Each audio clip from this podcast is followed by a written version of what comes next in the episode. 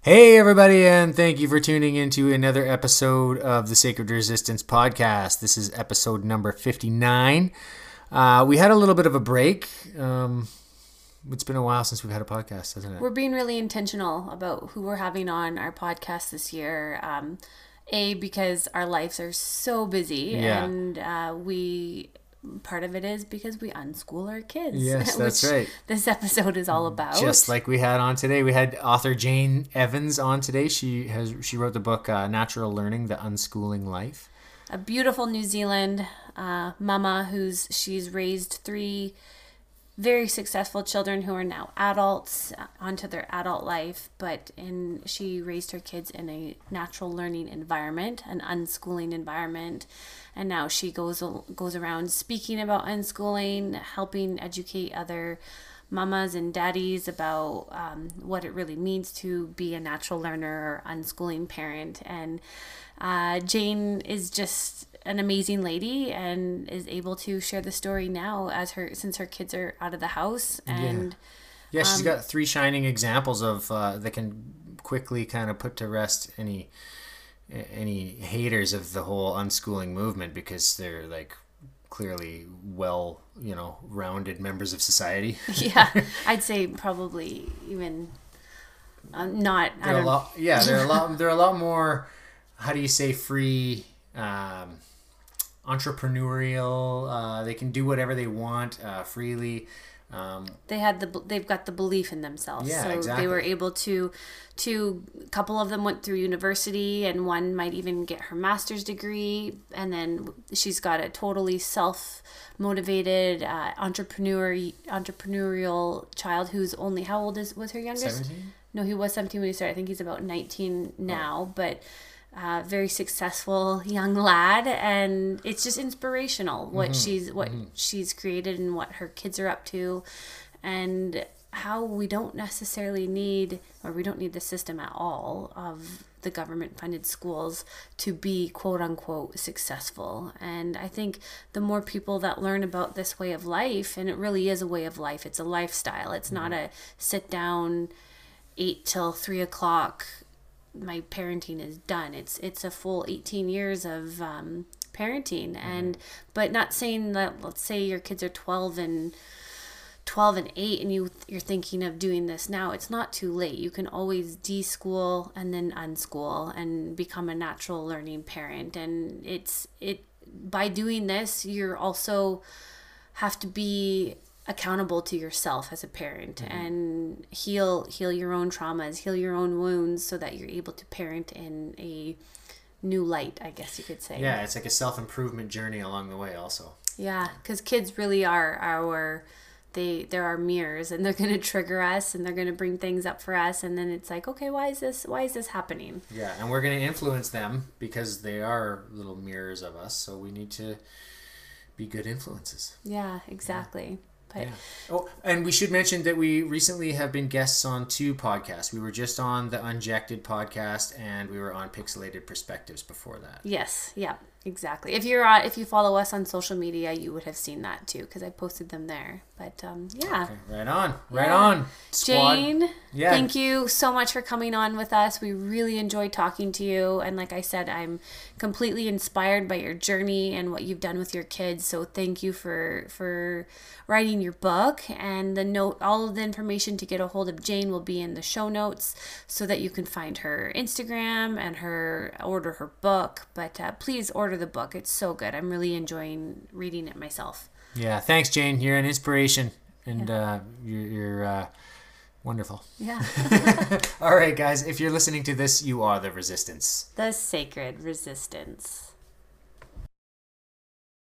Hey, everybody, one quick thing before you start listening to this episode. I just wanted to remind you that our store is up and running, and we have some great new shirts, um, some I don't co parent with the government, freedom over fear, um, some good little kid shirts that say uh, wild and free. And we have a few more that are coming down the pipeline. So please make sure to check out the website. It will be in our show notes. Yeah, uh, put on some swag and represent. We got some good stuff. And uh, yeah. you can tell the world what you think. Totally. And not to mention our Sacred Resistance logo, which the logo, in our opinion, is, is pretty badass. awesome. Yeah, we love a, it. Yeah, totally. So look cool and speak your mind at the same time. Nice. Yeah. yeah. All right. So thanks for being here, guys. We love you and enjoy the episode. We love y'all. Oh, so I'm so excited. So this is Jane Evans. She is a amazing um, mama that has paved the way for the natural learning community. Excellent. Unschooling. So excellent. We're all about that action over here. Yeah. There's, there's more people all about it everywhere in the world by the sounds of it. I think yeah. it's a growing. Definitely, it's growing. Oh, yeah, it's interesting. which is amazing, and I love that I have your book and I've been reading it, and I'm just I'm loving it, and I love that you were uh school teacher beforehand and you saw that you're like this isn't how i want to raise my kids and i would just love to hear your story and um, i know you have it in your book but for people to hear your story would be just absolutely amazing. Yeah sure. It is interesting in the homeschool community how many teachers there are. You know primary teachers secondary teachers and university. I've got friends who are university lecturers how many mm-hmm. people and I've even been I feel supported by quite a lot of teachers and even school principals who have gone, oh yeah, my, my grandchildren are, are unschooled or my, you know, my my kids aren't going to school. So that's quite interesting. But yes, yeah. I was a teacher. I was a, a primary teacher before I had kids, which I think is quite different. You come into that with quite a different experience as a young in your twenties, haven't had kids, even though I was a kind person then. Um, and I really felt and I really saw strongly that the kids, you know, are, are people, are individual people and it was impossible to try and meet the needs of 30 individuals when you've got this pressure to teach nine subjects yeah. and testing them all the same way on the same thing and this it just nothing about it sat sat right with me and so i always chased the spark in a child's eyes where they were on fire with something kind of alive and engaged and passionate and, and interested and you can see that, you know, I knew these kids really well. I spent my days with them. And when that happened, something in me was like, that is it. That is what we're looking for. That is learning. That is deep learning. And that is living. Like that is what we all that's your creative flow. That's your genius. That's your there's lots of words for it. You know, that's what you want. That's how you want to be spending your life in that sweet spot. Yeah. Not with me standing over you as an adult saying, you do this work because I have said you've got to do it and I'm going to test you on it you cannot go out to a lunch break until you have finished it. Like right. that's that's quite a different energy between yeah. the two of you. And the, the, light is dead in their eyes. It's gone. It's not even there. There's yeah. no hint of there's no nothing in them telling them that they are worthy, that they have any autonomy or choice around their lives and their learning. Yeah. Well, so I learned that. And how many kids did you have? of Your own? Um, I had a lovely big family because when I met the father of my children, he had two children that he had raised himself, which is quite unusual then, and they were around 10 years old. So they're now in their 30s and they've each given us three delicious grandchildren. Oh. Just off to visit some soon, so that's exciting. So I've ended, and then I had three more babies. So we got together, and while the, the, big, the big kids, as I call them, the big kids were teenagers, I had three more babies.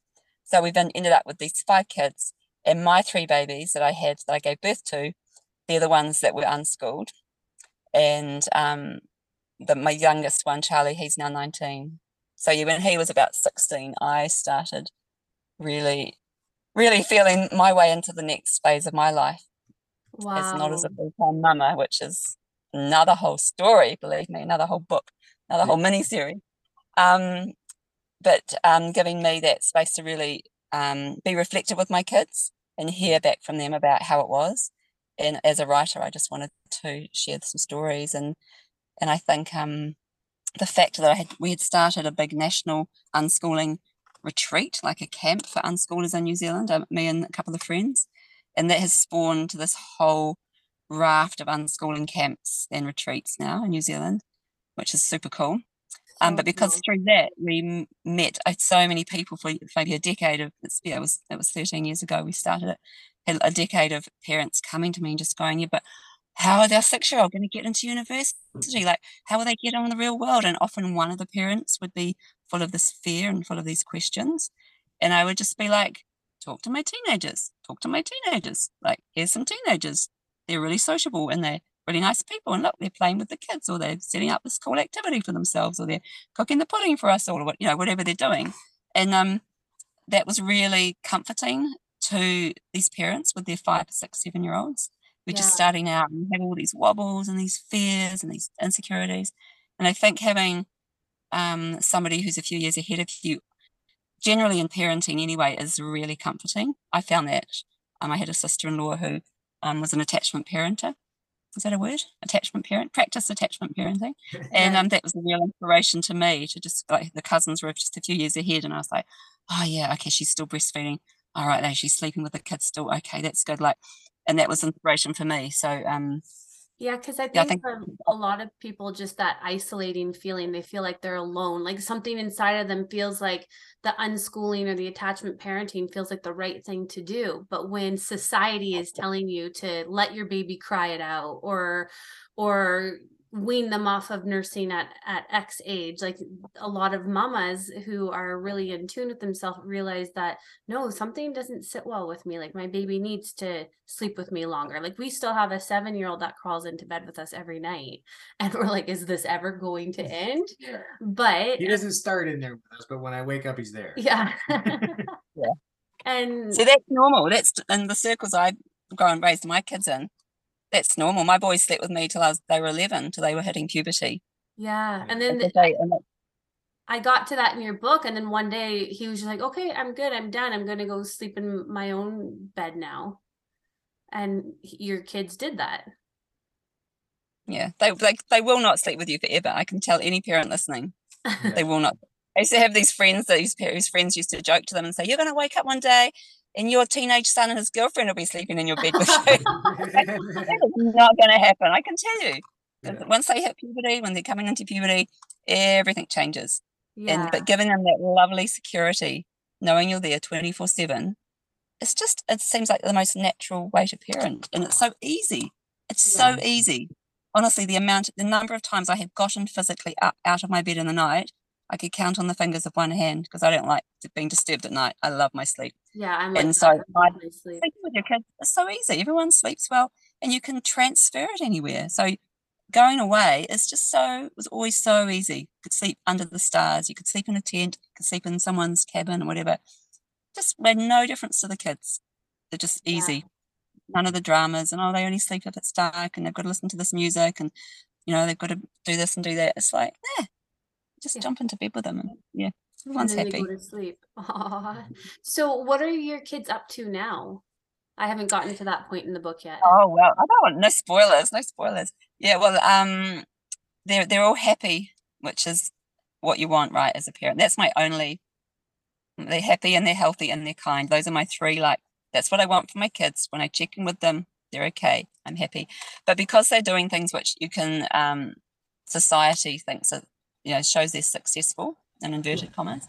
They're successful even though they were unschooled they're getting a's at university. So that's kind of i don't mind using that as part of the story to really help those parents with that fear of what they're doing. So yes hannah is um, she's done four years at university and she will go on and do some post-grad studies but this year she's working and she is um, has a degree and she's a fluent speaker of Te Reo Māori, which in New Zealand is um, the indigenous language, the Māori language. And she's a real language girl. She spent a year in Switzerland and she speaks German as well. So she's a languagey kind of girl. And she works for the Māori Studies Department at the University in Wellington, which is our capital city here. And she does she does all the things you can do. She does admin, she does research, she tutors first year university students, and she also teaches at a corporate level, which is a very well paid position. Amazing. And so she's immersed in that world this year. And she's also just with a separate she's not really studying she's having a year off working but she is still studying the language at the highest level you can with another um, another place of learning, like an Indigenous place of learning. So she's really into that. And I think she'll do a sociology, a master's in sociology. I think that's what she's doing. She really loves it. She's really enjoying earning some money. She really loves, she's got A's, she's got a top, she won a, a really prestigious award last year. Um, like one person a year gets it in the Māori Studies department across the whole university. And um, yeah, that was pretty amazing for her, mind blowing. But she, she's a good student. She loves the academic life and she's happy, so that's good. Um, Ollie is, I don't know if you read about him in my book yet, he's the one that his whole curriculum that he said himself, if you want to call it that, has been amazing. He um, has been heading towards the army since he was four, which is sounds funny but so true. And he's in his last year of a nursing degree. He's doing nursing and he loves it so much. He's also a medic in the part-time army here, which is called the um, Army Reserves. And he loves that so much. And I just stayed with him last week when I was traveling through, and he got all his first aid stuff out on the floor and was, "Mum, got to show you like as a medic, my, my army first aid gear." And um, making me and his his girlfriend like put on bandages and stuff, and it was exactly the same energy as when he was seven and eight at mm. home making he make survival kits and little dental floss containers and peppermint containers, and he was so into his medic stuff, and he has this whole kind of medic persona. So he, if there's an emergency or accident, he is the person you want. He's like a mm-hmm. born medic. He loves it so much. He's out. He's just done three weeks in mental health at the hospital, and now he's doing another three week like a um, practicum as part of his degree. He loves it so much. He's a very personable kind of guy. So yeah, he's just happy, happy, happy. Just and just like a pig in muck, he gets paid at weekends to go and run around in the hills with his first aid kit, teaching soldiers how to do it. So that's what he did. He said, "Oh, it's not, it's not challenging. It's like it's what I did my whole childhood. It's so easy, and he just knows it inside out, and he loves it." That's really yeah, so he's happy. So that's um, just, just natural learning. Like if people yeah. can just get that concept, yeah. these natural learning, it's something that they're just drawn to from a young age and i think that's beautiful yeah rather than yeah. thinking that like unschooling they're not learning anything it's the exact opposite it's like as cheesy as it sounds it puts the joy back in learning yeah they can pursue what they actually care about rather than Oh, yeah. Like someone who's got lots of kids, or even more than one kid at all, even two kids. You raise your kids the same way, and they're totally different people. Yeah. They're unique people, and like, how can you cookie cutter expect to teach them the same way with everything, and expect them to all get it or like the same things? It's ridiculous. We're not raising factory robots here. No. Absolutely. I, I always have treated my kids as individuals and I still do. And I treat people as individuals. I adjust my expectations. I adjust the language I use. I never expected them to be the same in any way. And I think that's that thing when you've had when you have a second child, I was blown away. I thought it would just be like a sort of carbon copy of the first one. Yeah. And I think they showed you know, having babies was amazing because they showed me from birth that they is such a strong sense of who they are. And when you yeah. really support them to be themselves, which is all I did. Yeah. It's, it's astounding. You know, my experience is very much that kids are always learning, always. You cannot turn it off. So my question is going to be, what are they learning? And if they're being controlled or restricted or put down or trying to be pushed into a square box when they're around peg, a square, a square hole, you know what I mean? Um, what are they learning? What they're learning then is all about their own self-worth. Right, right. And, and so you're not learning the little activity you have got for them to try and get them into that square box, which is what happens at school they're learning about themselves as learners. And so my job was to really support them to empower themselves as learners.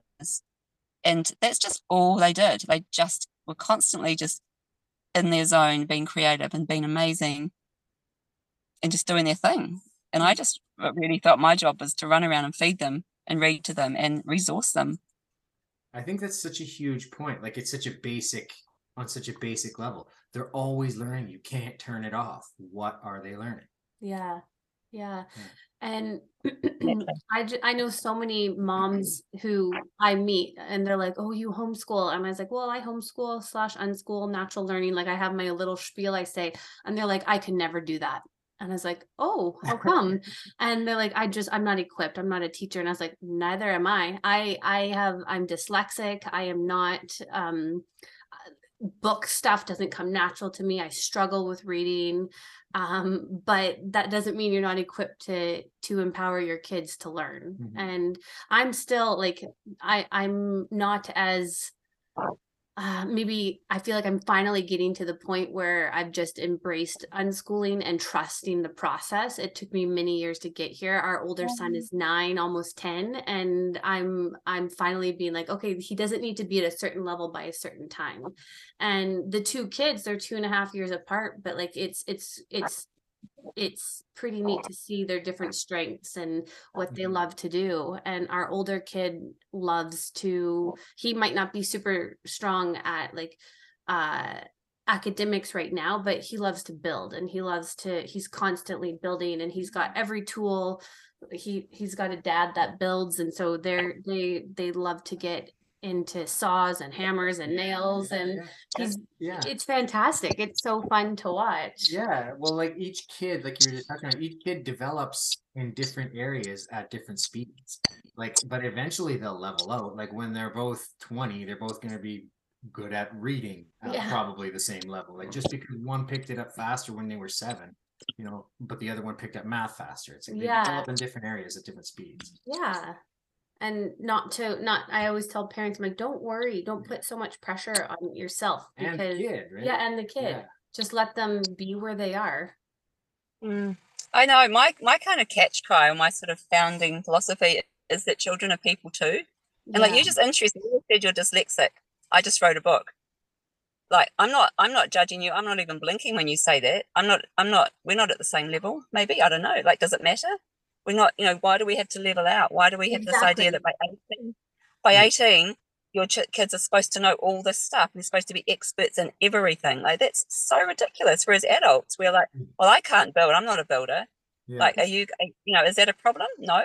Do you Yeah. play the violin as well as I do? Oh, that, you know, so why do we expect our kids to have all these skills? It's ridiculous. We expect them to be experts in everything with these ex- ex- huge, huge expectations, expectations which are unrealistic and Mhm. damaging, I think.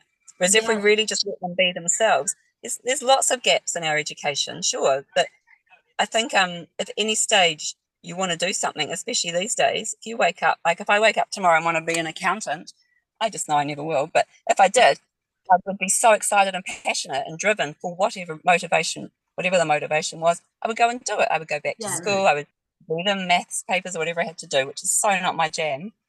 But I would because I'm driven, and that's exactly the same as kids, except Yeah. they're more driven and they're younger and they have more energy and they're really Yeah. motivated and they're such creative, lovely learners. So the biggest, the biggest thing I want to say to parents all the time too is please don't worry, just don't worry. Know, But, right? um, just treat them as people. Like, wh- why do you, why are you not judging me and telling me I should learn how to build my own tiny house? Yeah. Like, is that a problem? Why are you saying that your kids should, you know, why, why hasn't everyone written a book then if we're all supposed to be writers, you know? Yeah, Right. exactly. Why is everyone not playing in a band or able to, I don't know, ta- you know, balance their own books or whatever those skills are? Like, it's not how it works. Like, I think people have a passion and they can follow that. And, but I also think a passion can be fleeting. Like, I'm a bit of a, a jack of all trades. So I think it, you can get hung up a bit on the passion. And you can see that in, um, in my kids, like two of my kids at least, definitely have this passion that they have really followed and are really focused on it. And I really admire that. But it doesn't mean that um, you know, passions can look different.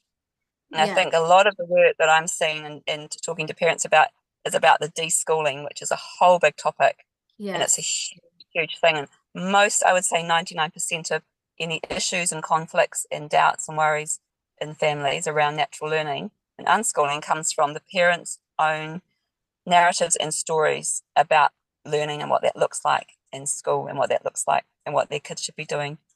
And I think once the if the parent can work on their own stuff and start getting rid of all those stories and those ideas about what education is and what their kids should be doing and getting rid of those expectations, that's going to actually change all the dynamics in the family.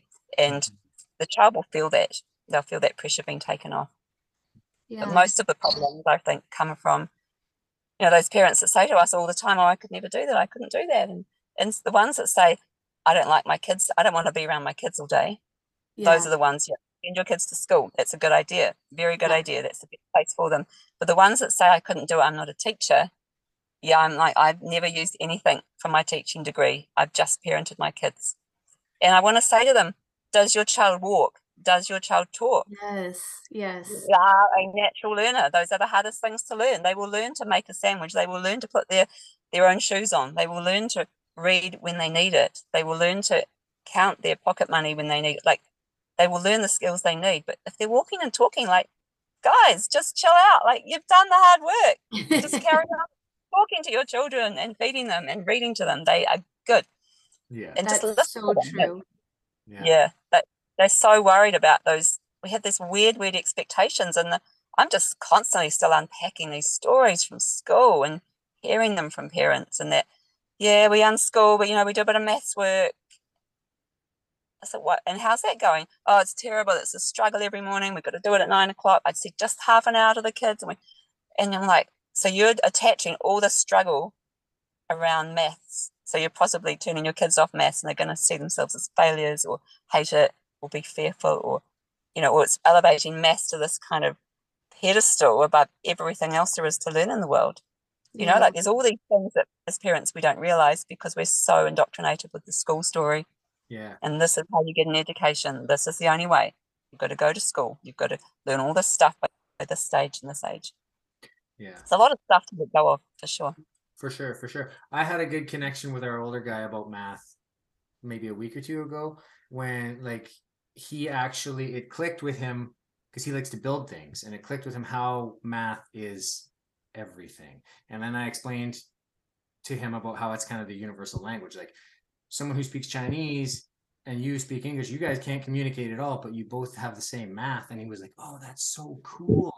Numbers are so cool. And then from there on, then he started getting his notepad out and writing down equations and stuff. And it's like that sparked an interest for him. Just like you were saying, if you decided you wanted to be an accountant, well, then the equations are going to come. You're, you're going to solve the equations a little easier because you want to solve them. When you're being forced, you a math equation in your face, do that, and you don't want to do it. You're like, I don't know what this is. I don't care about this. But when you want to, it's a whole other world.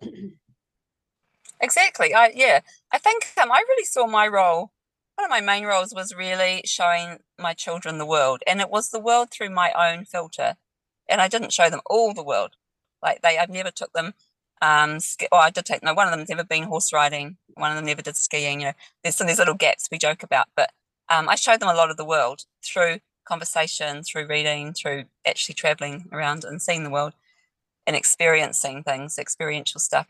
Um, but I did it with no expectations of any outcome whatsoever Right. because you know you know this thing and I say this to people when I'm talking to a group of parents I'm like so tonight there's 40 of you here you will all take away a completely different thing like I'm not going to test you at the end and say have you learnt these 10 things I was talking about because depending on your personality where you are in your life journey your past experience your dynamics in your family your how tired you are what you know what else is going on in your life all these things will contribute to your learning experience tonight and you will take away different things. And that's what happens with our kids. And I don't know if you got to that cool story in the book yet, Britt, um, about the art gallery. That's one of my favorite stories. And it was such a poignant moment for me because it was, can I tell it quickly now? yeah, please, please, absolutely. So we went to this big European exhibition. It was in New Zealand, but it was the Impressionist art exhibition. So big deal, like you paid to go in. There was big security everywhere. It was amazing, like all the all the big you know Renoirs and can't even think of any more. I obviously didn't remember much, but um, yeah, it was a really cool exhibition. My three kids and me went with my mum, and my mum walked around with Hannah, who was ten. Ollie was about eight, and I walked around with five-year-old Charlie, who I haven't spoken about yet. But um, walked around it was really cool. And um, afterwards, I noticed that Ollie, who was eight, and Ollie is the guy who is into the army stuff and survival stuff and outdoor stuff and martial arts and things like that. And he was just like buzzing. His eyes were all like wide. And he was like, Mum, do you know there's two security guards there? And they do this little circuit around here. And there's three, no, there's four security cameras placed in these places. So if you wanted to steal a painting, and he was just off on this whole spiel of the security of the situation. And he was more buzzy than we were. He had not looked at the paintings, but the security system, like he wasn't just going, Oh, this is so boring, this painting. He was like, What interests me here? Whoa, the security. So his he was buzzing out and he is just on fire with this whole security situation. And we were just like, Wow. So if I had gone in with my expectations as a teacher or as a homeschool parent, going, We are here to look at the Impressionist paintings, and these are the outcomes that I want to see. You need to tick off and find these paintings and tick them off on the worksheet and you know who's the who's the name of the artist that painted this variety all the stuff boring stuff that teachers do to really restrict the experience into this little learning outcome exactly mm-hmm. what school does what would have happened to my little ollie he would have failed big time he would have been put down and told off for doing what he did but actually that's his total jam he would love to work in you know he has an interest in security stuff I guess. Um, so you know, like that was really eye opening. Like you yeah, can't really cool. hold another person's takeaway. So that completely discredits the whole education system. Which is where you plan these activities with learning outcomes. Like as a teacher, you sit down and go, "These are our learning outcomes." The children will be able to list the ten impressionist painters that they saw. Like literally, these are the things teachers do, and then you get assessed on this tiny little narrow outcome. Yes, yeah. memorization, regurgitation and it's the, with the best intentions. You really want to show your kids impressionist paintings. Like it's also really none of our business. I really believe what John Holt says. It's a private matter. So I will take my kids to, you know, up a mountain or kayaking or to an art gallery or whatever, but with no expectations because it's none of my business what their takeaway is.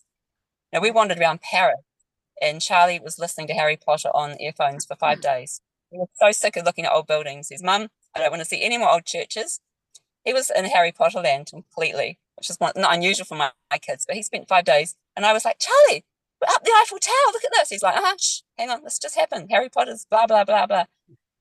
So that was his experience of Paris. He was totally in Harry Potter land. So that's not. I'm not going to look up look at the view from the Eiffel Tower. Like it's none of my business what's going on for him. He's you know, he would end up resenting me and be interrupted, and who doesn't? You don't want to be interrupted while you're reading Harry Potter, but you know, so like, that whole thing, I was very, very um, individual fo- individually focused and respectful of that, and stopped putting my narrow little expectations onto what I think someone else, another human being, should be learning or taking away from a situation. Like, and my kids constantly showed me like the huge like um amounts of creativity and thinking outside the box and the ideas. You know, like I'd bring something in, like, oh, here's a big old box from a fridge. I thought maybe you kids could um and they would just be like, whatever, we're not doing that, mum. And they would do something like 10 times cooler. Yes. So I just I very, very early on I just stopped like having suggestions. You know, if someone gave us a fridge box, I'd just like leave it in the lounge or in the driveway and they would just do whatever. And I would always look at them and go, I would never have thought of that in a hundred years. That's amazing. It's so creative. Like they've managed to incorporate all their interests, they're all engaged or even friends coming after school to play it and drawn into the game. Like, wow, that's amazing. Like, they're geniuses, they're yeah. experts at them. So they, they taught me that early on, and that lovely place that you've slipped into of that trusting is so freeing, you know, just so so relaxing and so fun. Yeah, I'd say I'm dancing between the two. I, yeah, I trust yeah. the process and then I go into doubt and then I trust the process, but I'm definitely getting better. I feel like something ever well, probably even before I found your book, I was already being like, okay, I need to jump, plunge more into the natural learning because I have my own, you know, monkey mind, busy mind going. And I was like, no, this needs to shift. Something needs to shift because I want the kids, I want them to be able to think on their own. And I don't want it to be my opinion or my thoughts. I want them to come up with their own, yeah.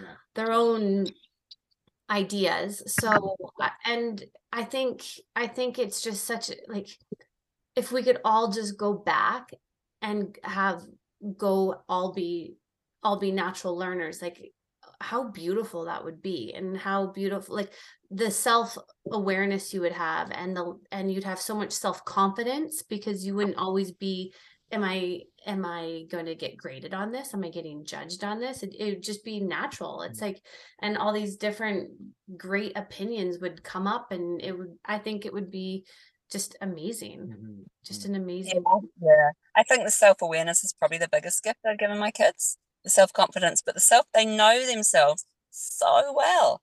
Yeah. So well. I mean, people leaving school, but people in their forties still that really have no idea who they are. Yeah. Mm. Oh, but my kids know themselves so so deeply, and I I think that's such a gift for them. I feel like I've saved them a whole lot of time as adults in their 30s and 40s and 50s. They're just not going to have to do all that work yeah. they know themselves yeah. really well and that that's the biggest gift i think letting them be themselves supporting them to be themselves and telling them that being themselves rocks. It's awesome. Yeah. That's the best only thing they can do is be themselves. So that's what you're born to do. You're not born to be somebody else. You're born to be you. And look at what you do. These are your gifts. I mean, these are my gifts. I can't, I can show them. You can listen to them. You can see them. You can join in if you like. But, and so that really encouraged me, I think, to, it's like a self sustaining circle that encouraged me to be more of a life learner. And then that inspired them. And they love seeing the stuff I'm doing in my life. They're really encouraging and supportive of that. But having that happening alongside them growing up was inspiring. So they, I mean, like we're musicians, so they grew up with music constantly, live bands playing in the lounge, me teaching music, or know, there was music on, and so they all are musical to some extent, and they've got that in their lives. But that's their own business. What they took away from that. Right. But that was a, that was one of the filters. That was part of our family culture, and that's what and one of the things that they got. But other things they they'll be learning as adults. They'll dip into and dip out of, and that's um that's fine too. I was going to tell you about Charlie, my youngest. I didn't get to his story. He um he started his own business at 14. Like he was a Lego playing dude, like many kids are.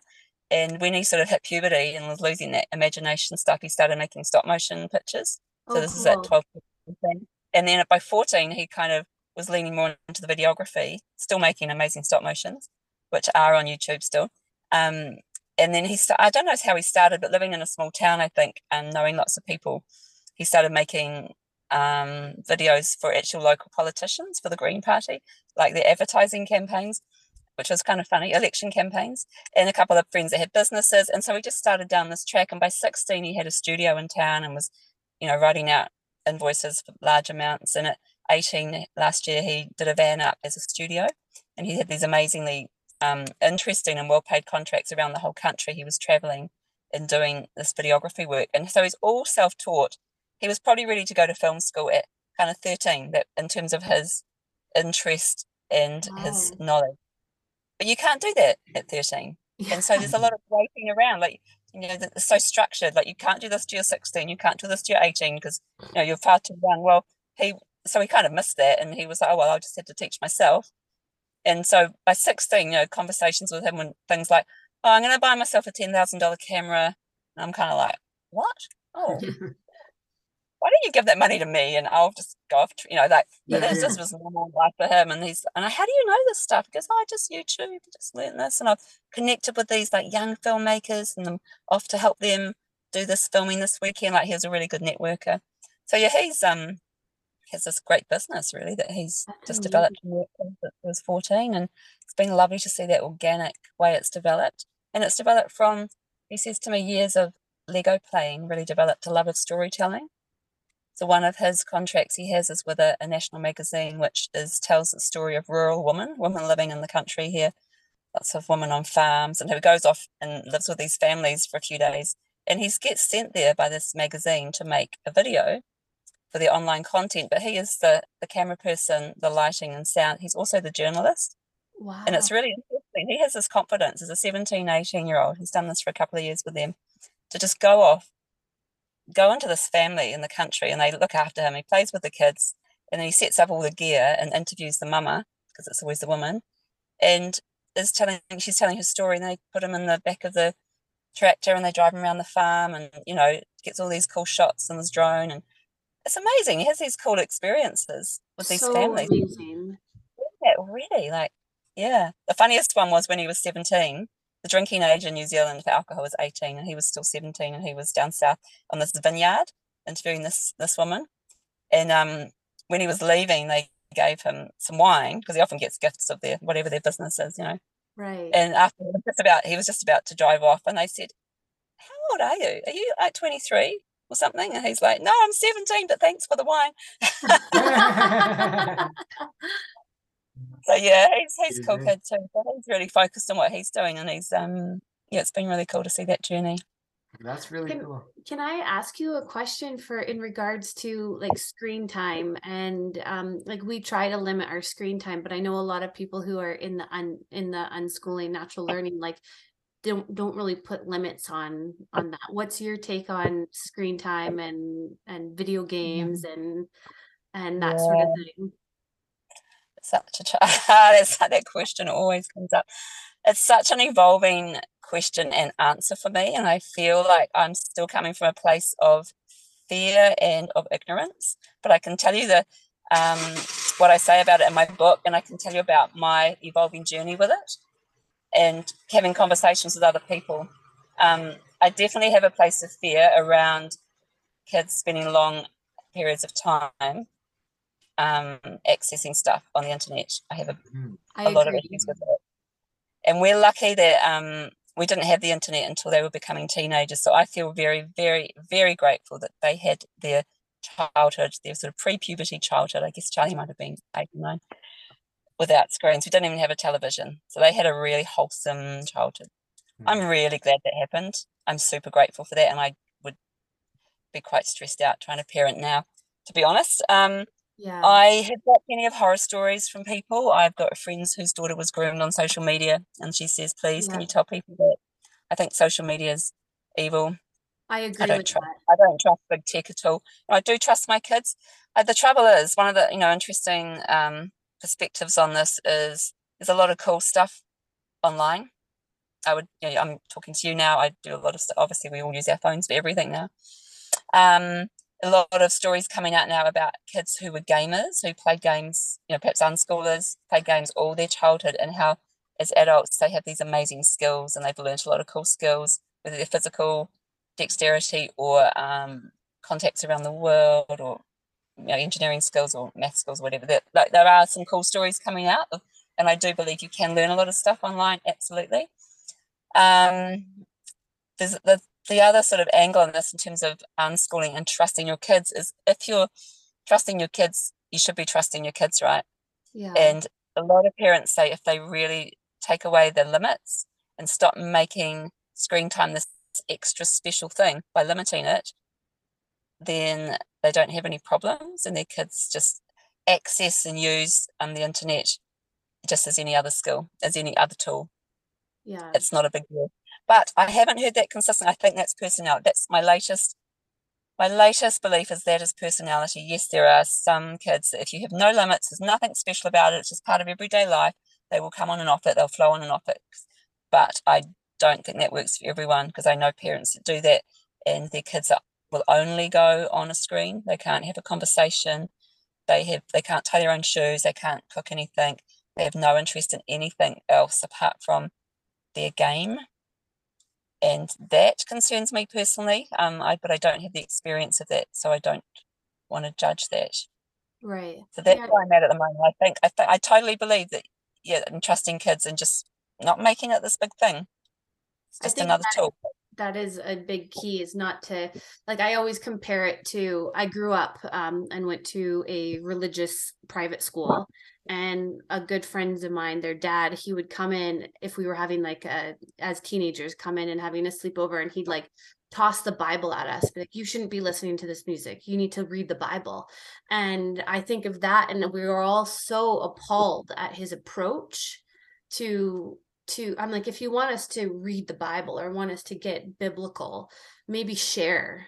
Don't throw it at us and and say what we're listening to is horrible terrible music. Mm-hmm. and so i think about i i that's a story in my mind and i with my kids sometimes i i'm like that's enough no more screens. And i get like frustrated because i i'm like they're losing their childhood from to the screens but i'm like okay it's my job as a parent to engage them into something else and not and not put that that uh bad like reminds that I'm not throwing a Bible at them.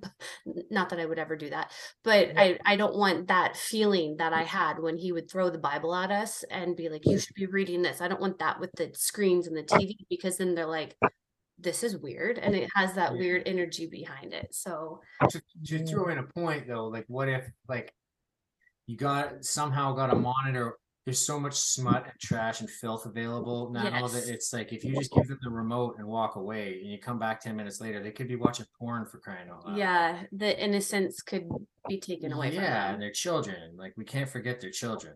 Yeah. I guess the other thing that i you know always would encourage and this comes up with even the smallest thing is talk to your children. Yeah. Have a mm-hmm. relationship. Run a democratic household and put your put your fears on the table and say guys this is what i'm worried about you're not getting any exercise. I'm worried about your eyes. I'm worried about your backs. I'm worried about the values coming through. Like, what are the values you're seeing? What are you doing online? And yeah. then saying, look, how about how do you feel about limiting your screen time? And what what do you think's reasonable? And when often, the most of the time, parents do this, they're quite blown away by the small amount of time that a child will choose to give themselves.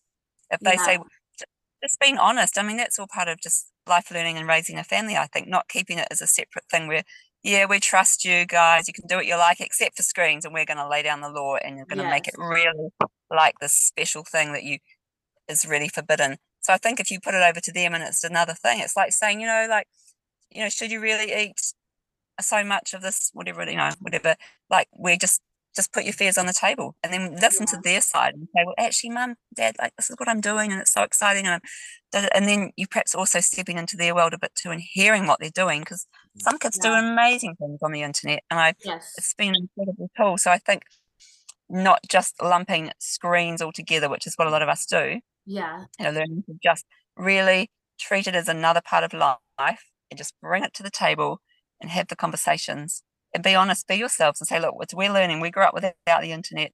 We're really scared of it. You know, whatever, you know, we're scared of this, we're scared of that. Um, what are you doing on there? And how does it make you feel? How do you feel beforehand? Let's do it. Let's look, can we just run an experiment for a week?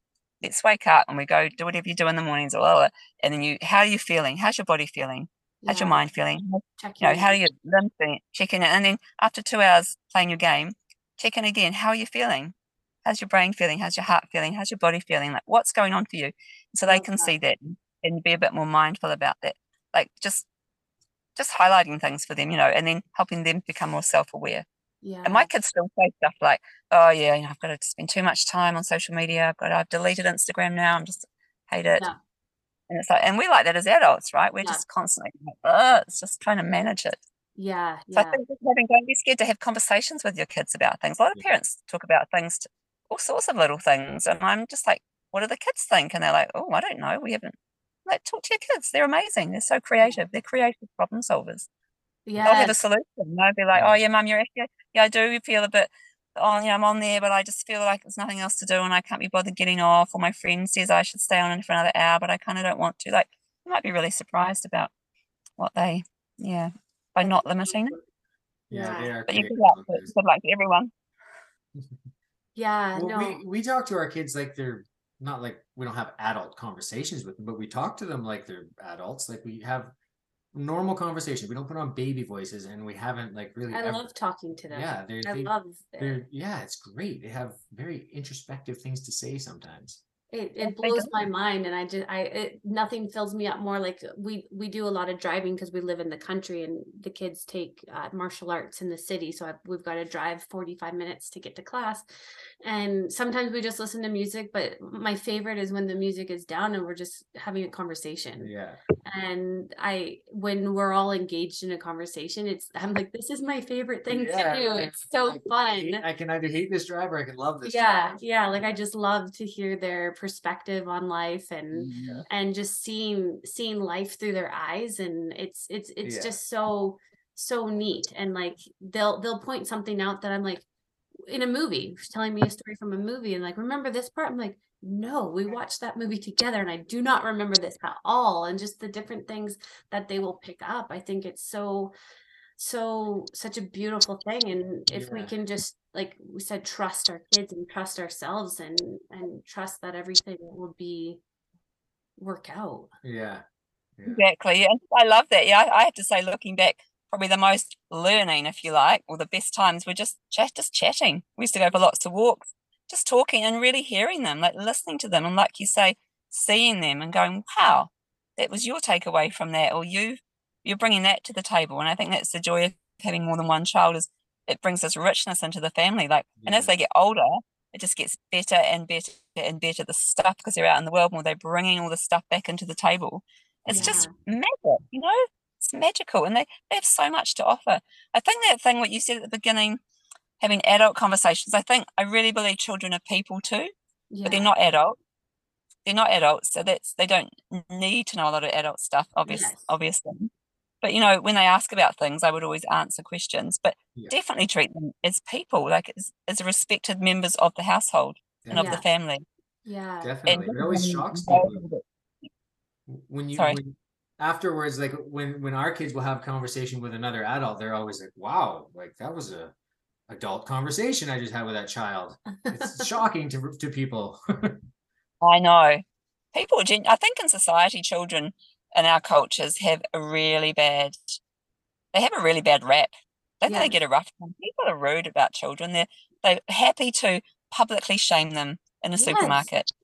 Like unbelievable. And they really think children are stupid and they're empty vessels.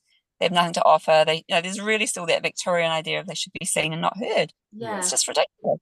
It's very mm-hmm. ridiculous. it's so- it's so good to go out there as unschoolers into the world and exactly what you said, have the conversations, and the people are blown away. And they're like, but even though you're homeschoolers, is your eight year old just having this conversation with me about stuff I didn't know?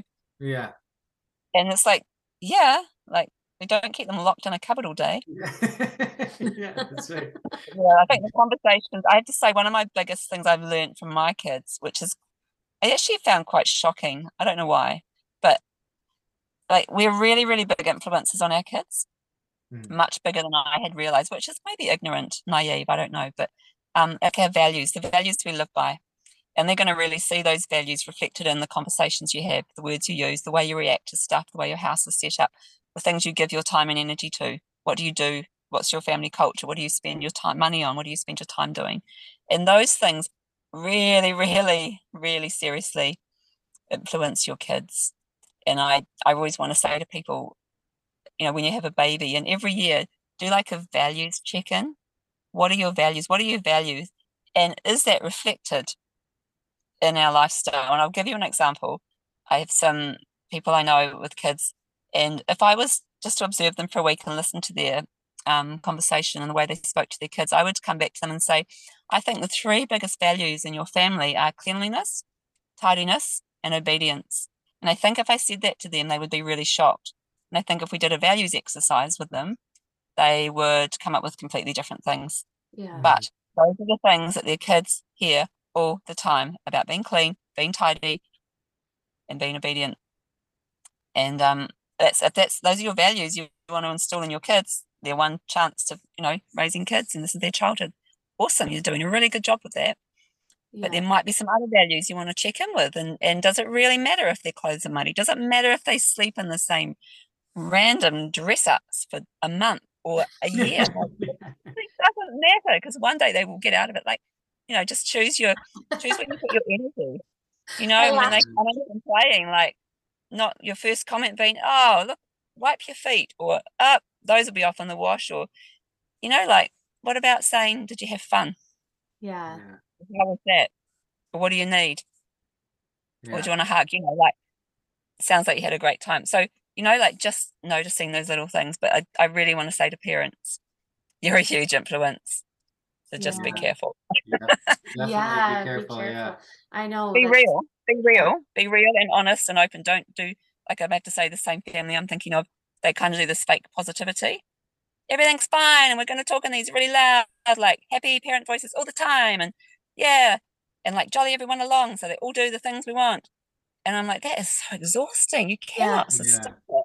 They need to see you sobbing on the floor. They need to see you like going, I just need someone to clean the kitchen table off. I want to lay the table. Like they need to see you being real. They need to see you just being like so tired that we're just going to have peanut butter toast for dinner. Like, yeah you know, and yeah. that's a step up.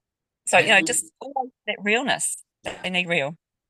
I do think about that sometimes when I'm when I'm ready to have an angry reaction about something, and then sometimes I'll be I'll I'll- I'll be like, "Yep, this requires an angry reaction," and then there it goes. But a lot of times I'll back off because I I check in with myself. Mm-hmm. But sometimes they do need to see that, like you said, like Mm. yeah, As long as you own it.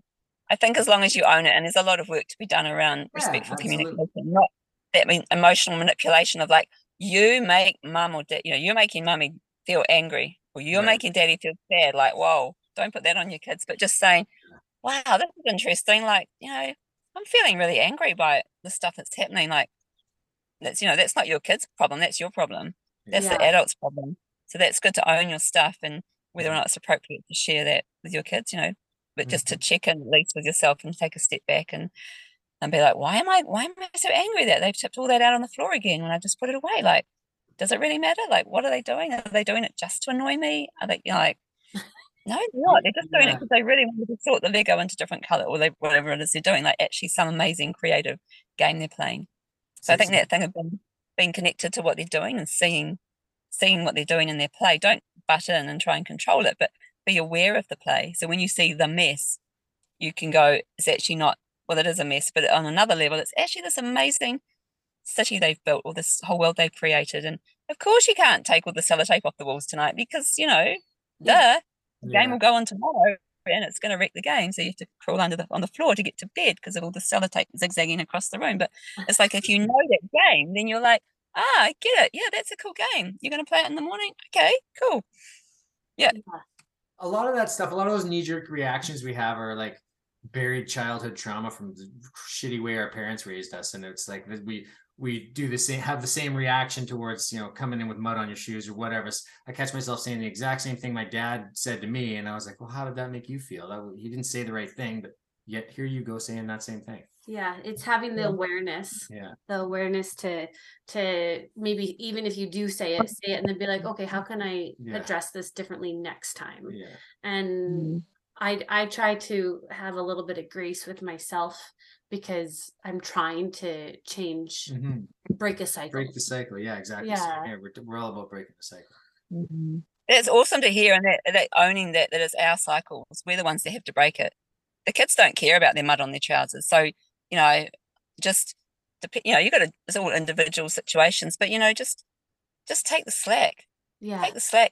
You, you know, your kids, are, they'll learn to do their own washing one day. They'll suddenly yeah. turn into teenagers that want three showers a day and change their clothes six times a day. Like, you know, that will happen. So just wash. Don't try and teach a four year old about staying, keeping their clothes clean. You know, does it, you know, just be age appropriate and, um, and just check in whether it's how important it is. Is this a value I really need to impose on my four year old? Is it restricting their play? Is it you know, is it that is it that important really? Yeah. Mm, you One know? day your house will be clean and you'll be lonely. Yeah. Jamie says that to me all the time because I I do get that's one thing that I'm like I just need it to be clean for a little bit like and then I can then we can live again. But yeah. I have moments where I need to get the house clean. Yeah because I can't think if it's if it's in utter chaos. Um, but he's like, one day when the house is clean, we'll miss this. We'll miss these moments. And yeah. well, like, yeah. I found just having one surface. Like I found if I could just, I just got down to the table, like where we ate, the dining room table, and I found I could just have that wiped down after dinner. Yeah, I got to a stage that was enough. I was okay with that. I didn't see the lounge floor for ten years, and then when Charlie hit puberty and the lounge floor was rediscovered under the Lego and the blocks. Then I put the cushions on the sofa and then I actually got quite a buzz out of it. I still get a buzz out of it of seeing the cushions staying on the sofa all day. So it's, it's tidier, but I'm still like, I would just walk through as a teen when they were teenagers, just go, oh, look, I could just walk through the lounge and there's the cushions on the sofa and the kids would drop their bag or something on the lounge and I'd be like, get that away out of the lounge. The lounge is tiny. Like, What's wrong with you? Like, you didn't even see the lounge for 10 years. And I'm like, I know, but now I can see it. It's yes. back. And I'm like, I get so much peace out of seeing it, you know. So I totally understand that. But I think just find something that you can focus on. For me, I would just like ignore the Lego and just focus on the table. The yes. table is clean. I can see the table. I'm going to sit at the table. I love the table. Don't look at the lounge. Just, yeah. Or making your bed like some people it's different when you sleep with your kids, but you know, a friend that used to make a bed every morning, and that was her like sort of meditative practice of the house is just like, you know, stuffed. It's just so chaotic and messy, it's ridiculous. But she's made her bed, and so she can go and look at the calm, tidy, neat bed. Yeah. yeah, you got to pick and choose for sure. And yeah, really, it goes fast. It goes fast. And I, want to say to people, just yeah, it goes fast. Just enjoy it. Try and enjoy it yeah. it goes so fast. Oh, I I think for people who are new to this concept of natural learning or unschooling, I think what what we've talked about though is really quite uh, reassuring. Like you've got three kids who are very successful in yeah, their adult adult life kids, now, sure. and it also reminds me. Um, the first book I listened to was um, Dayna Martin's Radical Unschooling. And then we listened to a podcast recently with her and she her 17 year old daughter who never they never did math, never did math, wanted to become a veterinarian. And so she's like, okay, let's see what you need to become a veterinarian. And they did what was it like all all You- their you math. get grade 12 math like in like a month or something. Yeah, I did all of it. Like grade one through 12. Like granted, grade one through seven is going to be simple, but Yeah. all high school math is difficult stuff Well, I, for somebody who never has never done math. I'd say even grade four math is difficult if it's for someone who's never done Someone- that. yeah, but, fractions for sure. Yeah, someone who's never done math. but she wanted to do it, so they did it. They got it done, and she. I don't know if if she's if she's in school to become a veterinarian now, but like my whole point is, it's like when they have an interest in something, Mhm. they have that dedication to put in the time to learn it, and they're ready to learn it. They're not just like when not every grade second grader is ready to do multiplication or whatever grade it is. I don't even know what grade you do everything at, but they're not ready to learn it at the same time, but they're being forced to learn it. I I didn't. I sure as heck didn't learn things when the rest of the class did because I was always flipping numbers. I could never see uh, num- numbers never stayed the same for me. I was always flipping them and in my head it was a different number than everybody else could see so I didn't understand why they were getting a different answer than me. And it but now learning even just me learning about myself and learning how i learn i'm able to do things that i can compensate because i it, it's it's just interesting i wish that i wish that every parent could just realize that their kids are going to learn things when they want to learn and they're going to learn what they need to learn when they need to learn it And That's that exactly it. It's. Yeah, they will. And Yeah. I, you know, there's still so many stories tied up in those, our own school stories tied up in learning. And parents, they kind of get it, but they're not quite ready to really cut loose those stories from school. Like just saying, you know, those that high school maths is really hard. Like, is it? Is it hard if you're 17 and you want to be a veterinarian? No. Yeah, yeah, exactly. So, but you haven't done maths for 13 years and at school. Like, how can you do it? And my kids did, Hannah did um, correspondence school stuff. And when she signed up for it, she was appalled at how easy it was. She was disgusted. She said, Oh, I could have done this when I was eight. And she did the math. She did the whatever it took, I know, to get her university entrance qualification. She did it in six weeks. wow It's just so boring. And I said, just going to have to jump through some hoops. And she said, Mum, I want to know what, what my peers know. I'm like, Okay. But you know, and she came to me and she said, I hate to say this, but you were right. And I'm like, yeah, it's, it's not rocket science. Like they've kept saying that all the way through. They're like, but what about? And my friends in my drama class are talking about square root or whatever, you know. And they're like, I'm like, it's not rocket science. Like, yeah Yeah. I, why do we need to know that stuff? And I do have a bit of a rant in my book about maths. I think we have a maths biased society. And I came to a big realization in my 40s one day when I woke up and realized I had never used the maths I learned at high school. And I really believe that that is specialized maths. I think you're going to learn everyday maths just from living. And I'm an everyday maths sort of person. Like the stuff that you probably learn at school in the first few years, absolutely. And my kids learned that so quickly and easily. And it didn't look like any learning you ever have seen before. And I think we still measure that. They're not writing it in a book. They're not doing it every year. They just Yeah. did it a couple of hours in their pajamas playing with something like before breakfast. That can't be Yeah. maths. Like how that's not learning. But it is. It's all valid learning. And the thing I realized is I'm got a degree, I'm a teacher, I've raised kids, I've you know, now I've written a book, I was growing vegetables, I play music, I do all these things and I never ever ever used that maths at high school. But I still up until my 40s had this story because it was so strong in me that you need this maths to operate in the adult world. And I still that's what they told me again and again at school. And I still had this story. I'm so dumb at maths, I'm so bad at failure. And I meet at least half the adults I meet when I'm talking to people have the same story about maths. So I think it's really a maths bias. It's a bit like the screen time thing. It's like this, it's been put on this pedestal as this, and people that say, oh, yes, well, we, we unschool, but we do a bit of maths. Right But maths is everyday life. How much pocket money are you going to make in a year? Like, you know, and Charlie was a mathematician. He was doing maths at five. He set himself up to this amazing year of maths by turning the whole house, mostly the lounge, into a shop. Whole big story. It's amazing what he did. But we were at the time were like, oh, he's the entrepreneur of the family. And here he is. He's an entrepreneur. He's a young guy with his own business. That's all self-trained. And so, but he did his maths at five. That's when he did his, his maths. He didn't do, do any other maths you could see, not that I saw. You know, and he did it, he needed it. He did it because it was relevant to him then. He taught himself to read by reading Asterix, um, graphic novel comics. You know, so all he ever read was was comics. That's like one of our kids. I was, uh, and this was when I was still in my head and had this story about like learning and reading and all this stuff. And then one day he, we were at the library and he picked up a Calvin and Hobbes and he was like, I want to get this. I was like, okay. He read the whole thing and like, and front to start within a couple of days. He and before getting him to read was a struggle. It was yeah, so hard yeah. to get him to read. And then he said to me, he goes, Mom, when I'm reading, I don't see words. I hear them. I hear them talking to each other. And I was like, that's, that's amazing. Cool. And he's comprehending yeah. it and he could tell you what happened in the story. And it's like, see, now you want to read. So we we get graphic novels and he reads them and he loves them. And my brother got him the entire set of Calvin and Hobbes last summer for his birthday. And he's working his way through the whole set. And it's it's beautiful. And then our little guy now too, he who he he picks he's I'd say if he was in school, he'd be the one that it would academics would just come really easy to him. Um, but he he still would put up a fight to read. I was like okay you don't have to read. But then when he picks something he wants to read he motors through it motors through it. I was like holy yeah. cow. So of course like definitely intrinsic motivation is what you need as a person to learn. And i i have been doing relief teaching at schools in the last two years like you know day-to-day relief teaching. When teachers are sick and you come in and they give you this like horrific comprehensive reading program to do.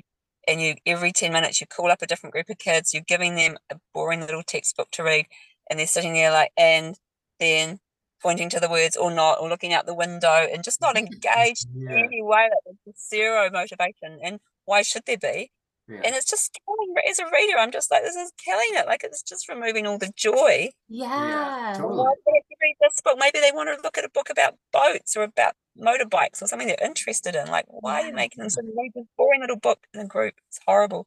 Yeah. Well, we can all relate to that as humans, as people. Like we you don't want to learn about something you don't care about. And if you're going to pick a book to read, you're going to pick a book you want. You're not going to wait for someone to hand you a book and go read this. Like, I don't care about this. Yeah.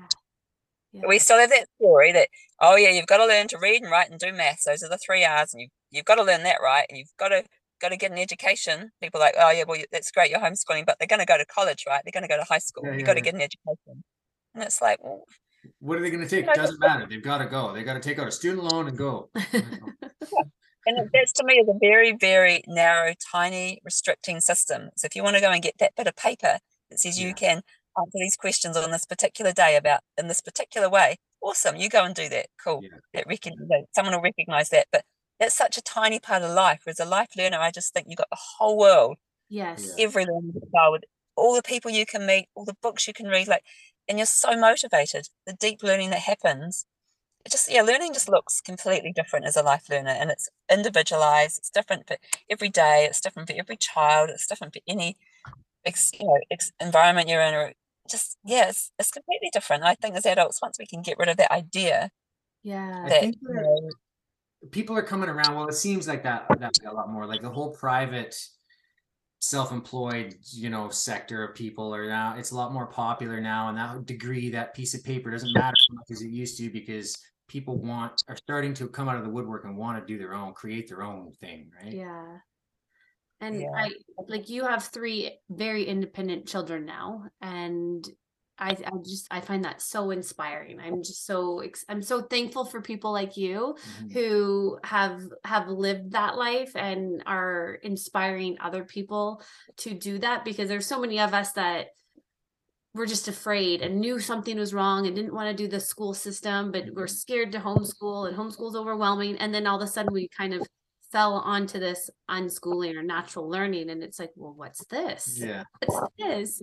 And so i just want to mm-hmm. thank you so much jane too for like for writing your book because i i think it's it's so easy to read too. It's like you're reading it and you're like oh this just makes sense. This just makes sense. And it's a beautiful story about how you raised your children and i i love it. I think i think i'm so thankful for you and other women who are putting it all out there for the rest of us to learn from. Thank you, Britt. And and thank you to you and all the parents with the young kids who are like taking that plunge and being brave and breaking away from the norm and just doing it and doing all that inner work, like deschooling yourself so you can um, raise your kids as life learners and unschool them. Like it's all power to you, and it's I love seeing it. So I find it really inspiring and fills me with hope for the world. Yeah, Yeah, us me too, too, me us too. too, us too. And I think you're living the life now too. Now your kids, you you get a whole nother. Your kids are growing up and doing their thing, and you're still doing amazing things too, and traveling and going on adventures. And my cushions, my cushions stay on my sofa. It's Yeah. kind of like a symbolic thing for me. I'm like, my cushions are on my sofa. And I look at them.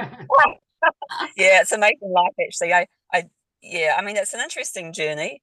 Yeah. The whole, um, I don't like the word empty nesting, but you know that post sort of everyday parenting, and I'm very, very lucky at the moment and blessed that my kids are super independent. And I, when I moan about that to friends, oh, my kids are so independent, they don't need me. And they're like, well, that's how you raise them. Like, what do you expect? Yeah. Yeah. Yeah. I'm kind of like it there's a down, lot of grief. It's an interesting journey, and it's getting easier, definitely. But the first two years, um, I had a lot of grief. You know, I did a lot of. I did this dramatic thing where I sold my house and quit my job to went off to walk the length of New Zealand. It was Oh, like, wow. you know, 'cause it's I'm a I'm a walker. I'm a tramper. We call it tramping here. I'm a hiker. I love long distance hiking. I A love hiking. trampy, did you say? Tramper. Oh, a Tramper. tramper. tramping. Yeah, it's a tramp. In New Zealand, we go tramping when you go off with your your backpack and your tent for a week and Oh, right into the okay. mountains. So that's my jam. Totally, I love that, and that's what That's fills me up. But I would do that and um be like sobbing with grief of, at Oh, the same time because I'm just like, what is the point of me without my kids? Like I don't know how to exist without my kids, and I, you know, like what's the point? And oh. so there's a lot of that grief and that. Yeah, there's still times when I'm like, what? But uh, but I do have a very rich life now, and it's so cool to have the energy and the wisdom and the confidence to be really grounded in who I am and to be able to put give back yeah. to the community and I'm involved in some really cool community um, sort of um, areas in New Zealand, um, working with young people still. But it's yeah, it's great space to step into that having that confidence without all the everyday mental, emotional labour. I Yeah. was was really tired, really, really tired with the the mental, emotional labour, I think. And um, when Hannah, my oldest, left home, she mentioned that word, and I instantly just went, "Oh yes, that's what I have." Had. And it's taken me two years, I have to say. And uh, you know, I want to look at people with their babies and say, every time you have a baby, remember that's eighteen years of full-on parenting, maybe more. And that's that's tiring, you know. It's exhausting. You're still doing it 18 years later. So it's you give, give, give, give, give. And I wouldn't do it any differently at all. I you know, I'm really happy to have done I feel like I've done a good a good job. I've done a I've done my job with integrity and with love and Sounds with like happiness and joy. And I've done a good job and I've raised these three people. And um not my work is done, but my work is like I'm allowed a break. I've had a break, you know, I've had some time off and um being more mindful about how I put my energy out into the world now and what I give and how I give. And I go back to my tidy cushions and look at them. Yeah. I love it. I love so it. So relaxing. So relaxing. Yeah, well, maybe you'll have some little grandbabies messing those cushions up soon. Oh no way. No, not allowed. yeah, no, that's, yeah, I love I'm lucky having grandkids now already too. So yeah, no, it's a pretty rich life. And I think um I do feel a sense of oh well just gratitude really that I was able to do it. That's Yeah. Huge really cool. gratitude. And gratitude for my kids. When I was luck I was very lucky that I had kids who were um who they were. They were they're lovely people. That's awesome. That is really cool to hear. It's a lot better than looking Mm. back on your life with regret. That's for sure. No, no regrets. No time for regrets. I mean, easy to have regrets. I can I can start down the regret, but you can't do that when you've got kids. You can't do that because the minute No. you try and regret something, I think, what if they're just going to change who your kids are, and you can't do that. So it's just my story and just that thing of learning that this is the story that you have, and if you want to change your story, you can change it today. Don't have regrets. Yes. And uh, I love being an accountant, like want to be an accountant, go and be an accountant. Like don't have regret. Never too old to do something. All So yeah, it's a really cool time of life. Actually, it's amazing, and I feel I love traveling around and talking to groups of parents. It's awesome. Oh, that's awesome. Um, okay, so people are going to want to know where they can find you. Where where do you want them to find you and find you? Um, I'll put the links in the show notes as well. But if you want to say it, Okay, that's cool. Well, my book is on Amazon. There's a Kindle and a print to order, which um, this just is what it is. So if you're anywhere in the world, you can get it on there. If you're in New Zealand, I'd like to send you a copy because that's more personable and I can write in it. Um, or come and see me talking. Um, the best place is really Instagram. I don't have a I hadn't really envisioned this journey for myself, and I still don't really know where it's going as an unschooling advocate. Um, it may go on and on. I've also done some more training. I've got other other um, balls in the air, so I'm not sure. I feel like I'll always be an advocate for this life, but on Instagram at Jane Evans author with underscores. Um, I'm on there too, so I do a bit of I'll stuff put on those. I'll put yeah. those in the in the show notes so people can find you and follow your journey and order your book. But I really recommend getting your book because I think it's it's beautiful and it's just it's I I was started highlighting things and I was like, okay, I'm gonna put my highlighter down and just enjoy it. but I, I I think it's it's just a book that if anybody is interested in this type of schooling, um, this is perfect because it you have it you lay it all out in such a beautiful way. So Oh, thank you. Yeah, I think I'd like to already update it, but I really like um, Liz Gilbert. Have you read her books? I've mean, she read did some of her Pray, Love. books. Yeah. But um, Big Magic, her Big Magic book's amazing. And um, I was watching this interview with her, and she was saying, you know, if you've written a book or if you've done something and it's out in the world, that's amazing. There's a lot. It doesn't have to be perfect. There's a lot of perfect unpublished books, Yeah. and I'm like, oh yeah. So like, I kind of like, oh, I want to really write another whole two or three chapters about deschooling because that's the biggest thing that's come up in these this year of since it's been published. Of that's what parents really need to dig deeper into. I wanted to write about more about deschooling and I want to change this, but you know what? I've written it. It's out there. It's not perfect, but it's it's a something. It's a thing. yeah. So thank you. That I'm learning that own whole other journey for me too. So Yeah, Yeah, that's amazing. I love it. So, okay, well, we won't keep you for too much longer because I know you're probably off to another adventure, but thank you for your time and for coming on the podcast with us. I love talking to you. Yes, This is great conversation. this is this was amazing and um you like I said you've inspired me to change a few things in how I parent. So, thank you for what you're doing and uh I I hope everybody that's listening to this gets gets your hands on this book and uh I think that's the future for the kids because the public school system is just it seems like it's falling apart all over the world right now. Basket pretty fast. there's a bit there's a mass ex- there's been a big mass ex- exodus here. I think all over the world. Disaster. last few Holy, Yeah. interesting. Yeah, what develops. And I feel like um been a massive eh, sorry, going on a tangent. We're trying to wrap up, but um, I feel like what's happening is yeah, the school system's crumbling, but actually, what people are doing are just stepping out of it, and we're just Yes. creating this whole world that we want to live in, Yes. and that's the way. Like, yes, I've always wanted to have my own school, but I actually don't want to be in that system at all. I want to just step right out of it. And um, what's happening in New Zealand is a lot of homeschool groups are employing someone like me for one or two or three days a week to run like a fun day with their kids. They still get that drop off time. Um, someone like me gets employed, and you get to have a group of kids to do cool things with, where you can play big games or, you know, all the cool stuff you can do with a bunch of people. And Oh, so there's that. yeah, it's quite interesting, I- and it's got such a good energy about it. Like this is it. This is I don't need to start a new school. You're just stepping out of the system and creating the world the world we want to live in. I really Yeah. love it. So yeah. So thank you. I've loved talking to you too, and I wish you all the best on your parenting journey. I love hearing what you're doing, and um, good on you for doing a podcast too. And thank you for inviting me along. Love Thank chatting you to you. so I could much. talk all day, but I Yeah. won't. okay, well, I'll I'll send you the links when they're all up and everything, and uh, I really appreciate, really just appreciate you. So thanks, Jane. Oh, Thank Thanks, you. Brittany. Thanks, Jamie. It's lovely to meet you. Lovely and, to um, meet yeah. you. All the best. Take care. Thank Same you. you. You too. Take Take care. care. See you. Thank you. Bye. Bye bye. Bye.